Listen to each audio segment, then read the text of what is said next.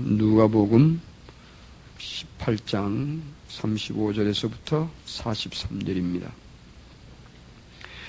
35절입니다. 여리고에 가까이 오실 때에 한 소경이 길가에 앉아 구결하다가 무리의 진함을 듣고 이 무슨 일이냐고 물은데 저희가 나사렛 예수께서 지나신다 하니 소경이 외쳐 가로되 다윗의 자손 예수여 나를 불쌍히 여기소서 하거늘 앞서가는 자들이 저를 꾸짖어 잠잠하라 하되 저가 더욱 심히 소리질러 다윗의 자손이여 나를 불쌍히 여기소서 하는지라. 예수께서 머물러 서서 명하여 데려오라 하셨더니 제가 가까이 오매 물어가라사대 내게 무엇을 하여 주기를 원하느냐? 가로되 주여 보기를 원하나이다. 예수께서 저에게 이르시되 보아라 내 믿음이 너를 구원하였느니라 하심에 곧 보게 되어 하나님께 영광을 돌리며 예수를 쫓으니 백성이 다 이를 보고 하나님을 찬양하니라. 아멘. 그렇습니다, 주님.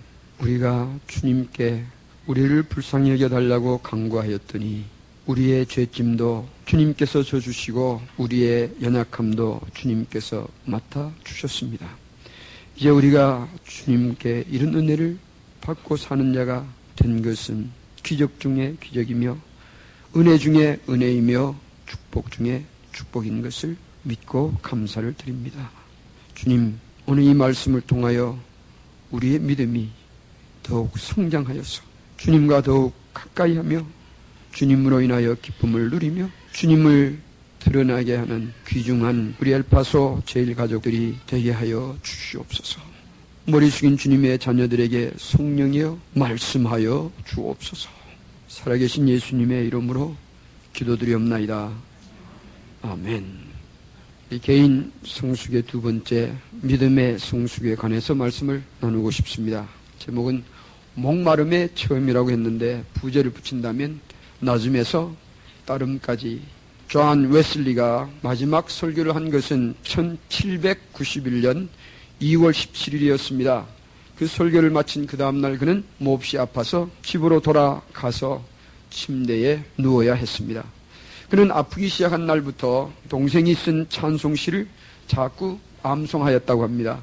나 같은 죄인 위에 주 돌아가셨네. 그는 이런 마지막 말을 남겼습니다. 모든 것 중에 가장 고생한 것은 하나님이 우리와 함께 하시는 것이로다.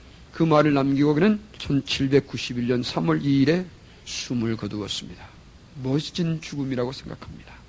약 100년 후에 있던 1899년 12월 21일 디엘 무디는 캔사스에서 열렸던 전도 집회를 다 마치지 못하고 중단하고 집으로 돌아와야 할 정도로 아팠습니다.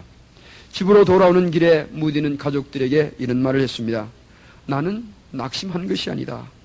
내가 원하는 것은 내가 수임 받는 날까지 살기를 원하는 것뿐이다. 그러나 내 할 일을 다하였을 때에 나는 떠나는 것이다. 그 밤에 밤새도록 쉬지 못하고 일어난 무디는 조심스럽게 그러나 또록또록하게 이런 말을 했습니다. 아, 땅은 물러가고 천국이 내 앞에 열리는구나. 그의 말을 간호하던 아들 윌이 듣고 아버지가 꿈을 꾼다고 말했습니다. 그러나 무디는 아들에게 이렇게 대답했습니다. 아들아 아니다. 이것은 꿈이 아니다. 아름답구나. 황홀하구나. 이것이 죽음이라면 죽음은 달콤하구나. 여기에는 계곡이 보이지 않는다. 아, 하나님이 나를 부르시니 나는 가야 한다. 그 말을 남기고 그도 주님 품에 안겼습니다. 참 아름다운 죽음인 것 같습니다. 우리도 이런 사람들처럼 유명하지는 못해도 죽는 순간까지 주님을 바라며 그렇게 산다면 우리의 인생은 절대로 무명한 자의 인생이 아닐 것입니다. 사랑하는 성도 여러분, 성숙의 첫째는 겸손이라고 했습니다. 그리스도인의 겸손은 낮기 때문에 시작된다고 하였습니다. 내 낮음을 깨닫고 겸손하지 아니할 수 없어 겸손한 것이 그리스도인의 겸손입니다. 그러므로 그리스도인의 겸손은 결코 자랑할 만한 겸손이지 못합니다. 오히려 부끄러운 겸손입니다. 원래 우리는 하나님의 형상 따라 지음받은 존재로서 낮고 천한 존재가 아니었습니다. 그러므로 오늘 우리의 낮음을 발견한다는 것은 우리의 슬픔이 되는 것입니다. 죄 때문에 낮은 존재로 추락한 것 뿐입니다. 천한 성품, 천한 마음, 천한 육신, 천한 생각, 천한 일, 천한 행동, 전부 우리에게는 그러므로 괴로움의 이유들일 뿐입니다. 그러면 이런 낮음에서 벗어나야 할 길이 무엇입니까? 오늘 우리는 바디메오의 이야기를 통해서 우리의 낮음에서 벗어나는 길을 분명히 깨닫기를 원합니다.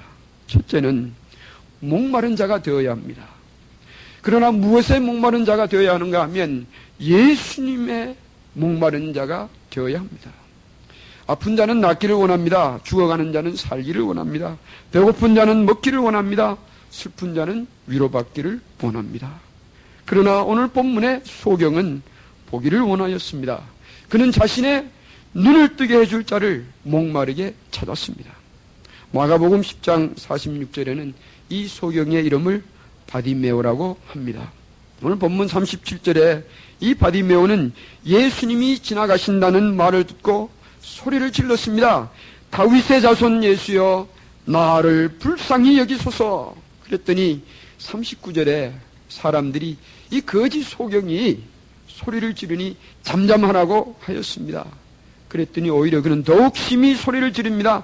다윗의 자손이여 나를 불쌍히 여기소서. 바디메오가 예수님을 다윗의 자손이라고 부른 것은 바디메오는 예수님이 메시아이신 것을 알았다는 것을 증명합니다. 그는 사람들의 방해에도 불구하고 더욱 소리를 높여서 예수님을 다윗의 자손이여 나를 불쌍히 여기소서라고 부른 것은 그는 이 예수님은 자신을 이 낮고 천한 데서 구원하여 주실 분이신 구주이신 것을 분명히 알고 믿었다는 것을 의미합니다.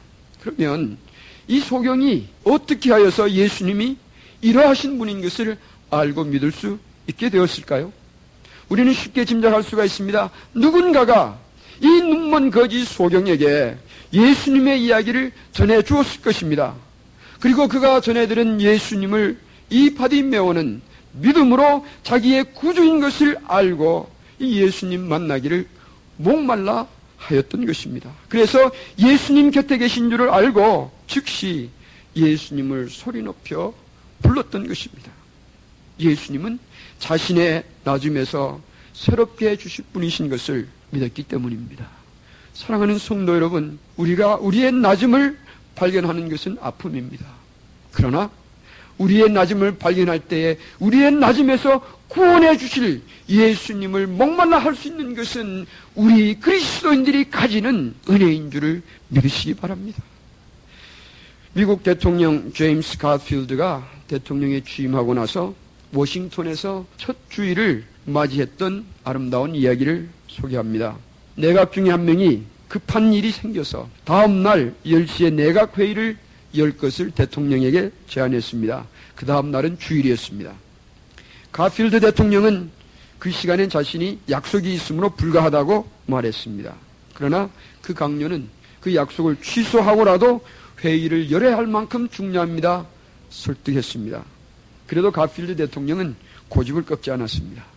답답한 이 강요가 물었습니다. 대통령께서 이 중요한 일을 놓고도 취소할 수 없는 약속이 무엇인지 여쭈어봐도 되겠습니까? 가필드 대통령은 이렇게 대답했습니다. 내 약속은 내 하나님과 만나는 약속이네. 하나님의 집에서 하나님의 식탁에서 만나기로 한 시간이 내일 오전 10시 30분일세 나는 내일 그 시간에 그 약속 장소에 가 있을 것일세. 여러분 명예에 목마른 자는 명예를 찾아다니다가 명예와 함께 망합니다. 돈에 목마른 자는 돈 찾아다니다가 물욕과 함께 망합니다. 쾌락에 목말라 있는 자는 쾌락의 유혹을 따라다니다가 욕정에 망합니다.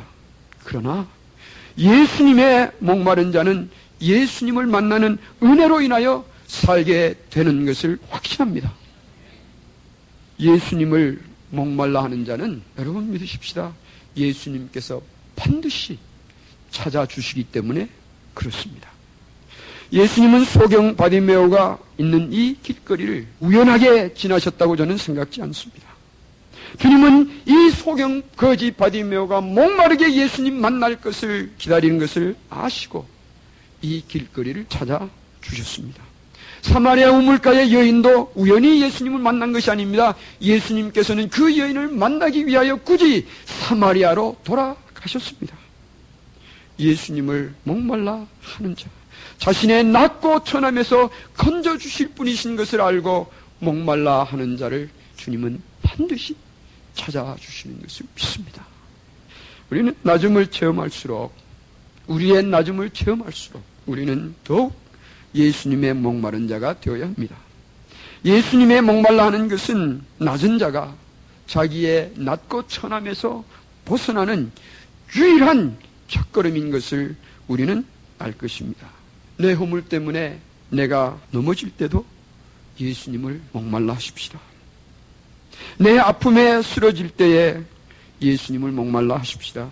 근심에 지칠 때에도 우리는 예수님을 목말라 할 것입니다. 예수님을 목말라 하는 자를 예수님은 반드시 찾아 주시기 때문에 그렇습니다. 두 번째, 우리가 낮음에서 벗어나는 길은 예수님을 부르는 자가 되어야 합니다. 우리는 많은 것을 부르면서 살지만 예수님을 부르며 살지 못하면 다 헛인생을 사는 것입니다. 누구를 불러야 합니까? 예수님을 불러야 돼. 바디메오는 예수님이 곁에 계신 것을 알고 예수님을 불렀습니다. 체면도 방해도 사람도 뛰어넘고 예수님을 불렀습니다. 나를 불쌍히 여기소서 다윗의 자손 예수여. 그런 예수님을 불렀습니다. 언제까지 불렀습니까? 예수님이 응답하실 때까지 소리를 높여 불렀습니다. 이것이 믿음이에요. 예수님께서 다가오시면 우리는 그 예수님을 부를 수 있는 믿음의 성숙에 이르러야 합니다. 예수님이 내 곁에 다가와 계시는데도 예수님을 부르지 못하며 사는 것은 영적인 바보들이에요. 저는 2001년 5월 달부터 이 교회에 설교하며 가르치며 한 번도 예수님을 설교하지 않은 적이 없습니다. 한 번도 예수님을 가르치지 않은 적이 없습니다. 무슨 얘기인지 아세요? 이 목사를 통하여 예수님께서는 여러분 곁에 계시며 왜 너는 나를 부르지 아니하느냐? 부르시는 예수님의 호소인 것을 깨닫는 자는 복된 자인 것을 확신합니다. 오늘 이 시간에도 이 목사를 통하여 예수님을 부르라고 여러분의 영혼을 일깨우는 것은 여러분 곁에 계신 예수님께서 왜 너는 나를 부르지 아니하느냐? 부름받기를 원하시는 예수님의 부르심인 것을 깨달으시기를 주님의 이름으로 축원드립니다. 바디메오가 사람들이 잠잠하라 하여도 더욱 크게 예수님을 불렀더니 40절에 예수님은 머물러 서서 가던 길을 머물러 서서 그를 가까이 불러주셨습니다. 그리고 바디메오의 소원을 물으시고 그 눈을 뜨게 해 주셨습니다. 아멘. 찰스 스폴트는 이런 말을 했습니다. 우리는 하나님이 필요하다. 그리고 우리 하나님은 우리로부터 찾아지기를 원하신다. 하나님은 우리가 전심으로 그 얼굴을 구하면 하나님은 절대로 자신을 숨기시지 아니하시는 분이다. 하나님이 얼굴을 숨기시면 우리는 찾을 길이 없는데 하나님은 그를 찾는 자로부터 그 얼굴을 숨기시는 법이 없으십니다. 만나 주실 때까지 만나 주실 때까지 예수님을 부를 수 있는 것은 믿음의 성숙입니다. 그리고 예수님을 부르는 자는 예수님께서 반드시 만나주시며 예수님께서 만나주시는 자는 반드시 도와주시는 것을 믿으시기를 바랍니다. 그러므로 죄로 낮아진 자는 새벽에도 아침에도 예수님의 이름을 불러야 합니다. 영이 어두워 보지 못하는 자는 낮에도 밤에도 예수님을 불러야 삽니다. 무슨 일이 생기면 사람 부르지 마세요. 누구를 불러야 합니까? 주님의 이름을 부르세요. 여러분의 마음이 곤고하시거든 사람 의지하지 마세요. 예수님의 이름을 부르십시오. 그러면 삽니다. 세 번째로 우리의 낮음에서 벗어나는 길은 예수님을 따르는 자가 되어야 합니다. 누구를 따라야 합니까? 예수님 따라. 예수님께서 바디모에게 무엇을 원하나 물으셨더니 그는 주저없이 주여 보기를 원하나이다라고 대답했습니다. 질문해 봅니다. 왜 바디메오는 보기를 원하였을까요? 눈먼 자가 보기를 원하는 것 당연한 것 아닙니까? 그러나 저는 생각이 다릅니다. 바디메오가 왜 보기를 원하였을까요? 이것은 바디메오가 눈을 뜨자마자 무엇을 하였는지 보면 알 수가 있습니다. 바디메오가 눈을 뜨자마자 한 일이 무엇이었습니까? 43절에 보면 그는 하나님께 영광을 돌리고 즉시 길에서부터 예수님을 따랐습니다. 저는 확신합니다. 바디메오가 예수님께 보기를 원하였던 것은 그는 눈을 떠서 봄으로 인하여서 예수님을 따르기를 원하였을 것입니다. 우리는 많은 것을 기도합니다. 잘 되기 위하여, 편안하기 위하여. 그러나 언제 우리가 예수님을 따르기 위하여 내 영의 눈을 뜨게 해달라고 기도한 적이 있었습니까? 언제 예수님을 잘 따르기 위하여 내 육신을 힘있게 해달라고 기도한 적이 있었습니까? 언제 예수님을 잘 따르기 위하여 내 마음을 정결케 해달라고 기도한 적이 있으셨습니까? 그런 기도를 드리신 적이 있었다면 여러분은 참으로 복된 자들입니다. 바데메오가 보기를 원하였던 것은 예수님을 따르기 원하였기 때문입니다. 그는 가진 것이 없는 거지였습니다. 그렇죠? 그러므로 그가 예수님을 따르는 데는 더 이상 잃을 것도 없을 만큼 낮은 자였습니다. 그러므로 그는 예수님 따르기는 쉬웠습니다. 그리고 그는 예수님을 따르는 것은 영광의 길이었습니다. 소경거지 바디메오는 예수님을 따르는 것이 그의 소원이었습니다. 그가 눈을 뜨고 한 것이 예수님을 따르는 것이었습니다. 그런데 이런 질문을 우리는 해보아야 합니다. 왜 우리는 예수님을 따르자 하는 이 표현이 부담이 됩니까? 왜 그런지 아세요? 너무 많이 가지고 있기 때문에 그런 거예요. 여러분, 거지라면 예수님 따르는 것이 쉬울까요? 어려울까요? 그러나 여러분 기억하십시다. 내가 가진 것 별것 아니에요. 우리가 아직도 예수님을 따르는 일이 부담이 된다는 것은 아직도 내게 무엇이 가진 만한 것이 있다고 생각하기 때문에 그렇습니다. 예수님을 따르지 않아도 될 만한 것이 또 내게 있다고 여기기 때문이 아닌가 생각합니다. 바든메처럼 낮아진 자는 예수님을 따르는 것이 축복인 줄을 압니다. 그리고 정말 낮은 자는 예수님을 따르는 것이 어렵지 않습니다. 정말 가진 것이 없다는 것을 깨달은 자는 예수님을 따르는 것이 영광이요 기쁨인 것을 확신하는 것입니다. 정말 선한 자는 예수님을 따르는 것이 감격이에요. 저 같은 자가 주님의 일에 수임받는 것은 말할 수 없는 영광이요 축복이며 황송할 만한 감사가 되었습니다. 사랑하는 성도 여러분, 여러분도 정말 천한 자의 마음이 되고 나면 예수님 따르는 것이 얼마나 감격적인 인생인지 깨닫게 될 것입니다. 어떤 분이 아침에 교통경찰에게 잡혔습니다. 경찰이 와서 말합니다. 선생님, 저기 있는 스탑 사인을 못 보셨습니까? 이분이 대답합니다. 여보시오, 내가 20년을 이 길을 다녔지만 여기서 서본 적이 없어. 경찰이 대답합니다. 선생님, 이제부터 서게 될 것입니다. 그리고 티켓을 끊어서 건네주었습니다. 그 다음날 같은 시간에 같은 장소에서 사고가 났다는 소리를 듣고 같은 경찰이 출동했습니다. 현장에 가보았더니 그 전날 아침에 스탑 사인에서 서지 않아서 티켓을 받았던 바로 그 사람이 접촉 사고가 나서 그 자리에 있었습니다. 그래서 경찰이 물었습니다. 아니 선생님 어떻게 된 일입니까? 그랬더니 내게 묻지 말고 뒤에서 내 차를 받은 저 사람에게 묻어보시오. 투덜댔습니다. 경찰이 뒤에서 차를 받은 사람에 가서 물었더니 그 사람이 냅다 소리를 지르고 대답했습니다. 이건 내 잘못 아니요. 내가 저 사람을 20년 동안 따라다녔지만 이 자리에서 한 번도 선 적이 없었는데 왜 오늘 아침에 섰는지 난 모르겠어. 잘 따라다녀야 돼요. 우리는 누군가를 따르고 사는 것인 줄 아세요? 남을 따르지 않으면 나를 따르고 사는 것인 줄 아세요? 우리는 예수님을 따르지 않으면 소망 없습니다. 여러분, 예수님을 따르는 자는 그러나 예수님께서 반드시 높여주시는 것을 믿으시기를 바랍니다. 예수님을 따르는 자는 반드시 예수님께서 영원토록 책임져 주시는 것을 믿으시기를 바랍니다. 제일 가족은 한 분도 예외 없이 예수님을 잘 따르는 이 믿음에 성숙하시기를 소망합니다. 예수님의 영혼을 목마르게 하는 이 믿음. 예수님을 부르는 영의 음성을 일으키는 이 믿음.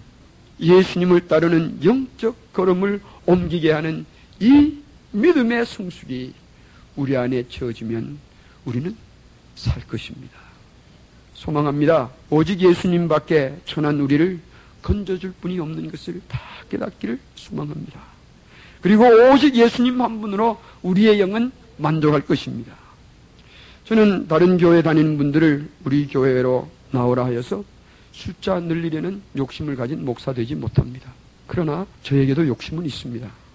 첫째 욕심은 우리 제일가족 모든 분들이 예수님과 깊은 만남을 체험해서 진정한 예수님의 사람이 되어서 예수님의 사랑과 은혜를 누리며 젖어 사는 축복을 누리시는 것이에요. 이곳에 예외되는 분이 한 분도 없기를 소망합니다. 두 번째 욕심은 그런 여러분들 때문에 이 땅에서 예수님이 살아계신 것을, 예수님이 참이신 것을 높이 드러나게 하는 교회 되기를 소망합니다. 그렇게 이 땅에 빛이 비춰지면 이 교회로 인하여서 이 땅 살 것입니다. 이 둘째 욕심. 셋째 욕심은 이 엘파소 제일침례교회 성도 여러분들의 진정한 예수님의 사람들이 되어서 모인 교회 되어서 이 제일침례교회 한 번 드나들면 예수님을 만나지 아니하고 예수님을 믿지 아니하고는 견디지 못하는 교회라는 그런 평가를 받으며 그런 소문이 나는 교회이기를 저는 소망합니다. 그 외에는 이, 이 목사 바라는 것 없습니다. 그렇게 되면 여러분이 살 것이며 이 지역 사회가 살 것이며 세상이 소망의 빛을 보게 될 것이기 때문에 그렇습니다. 우리가 그러면 교회 부흥은 주님께서 해주시는 거예요. 예수님을 만나야 할 영혼들을 주님께서 보내주실 거예요. 그건 주님께서 해주실 거예요. 그래서 바디메오처럼 예수님의 목마른 자 되면, 바디메오처럼 예수님을 부르는 자가 되면, 바디메오처럼 예수님을 따르는 자가 되면, 이런 아름다운 일들은 여러분의 삶과 이 교회를 통하여 자연히 일어나게 될 것을 확신합니다. 나중에서 이 귀하신 예수님을 따르는 믿음으로 성숙해가는 여러분과 저 모두이기를 주님의 이름으로 축원드립니다. 기도하겠습니다. 주님 그렇습니다. 참으로 우리는 천한 자 될 수 없도록 지음받았으나 우리 안에 때 묻은 이 죄의 찌꺼기들이 우리를 자꾸 천한 대로 끌어내려고 합니다. 그러한 우리의 모습을 발견할 때마다 주님이여 저희들의 영을 깨우쳐 주셔서 믿음을 더하여 주셔서 바디메오처럼 예수님을 목말라 하는 자 되게 하여 주옵소서. 예수님을 부르는 자 되게 하옵소서. 예수님을 따라 나서는 영적인 용기 있는 저희들이 되게 하여 주시옵소서.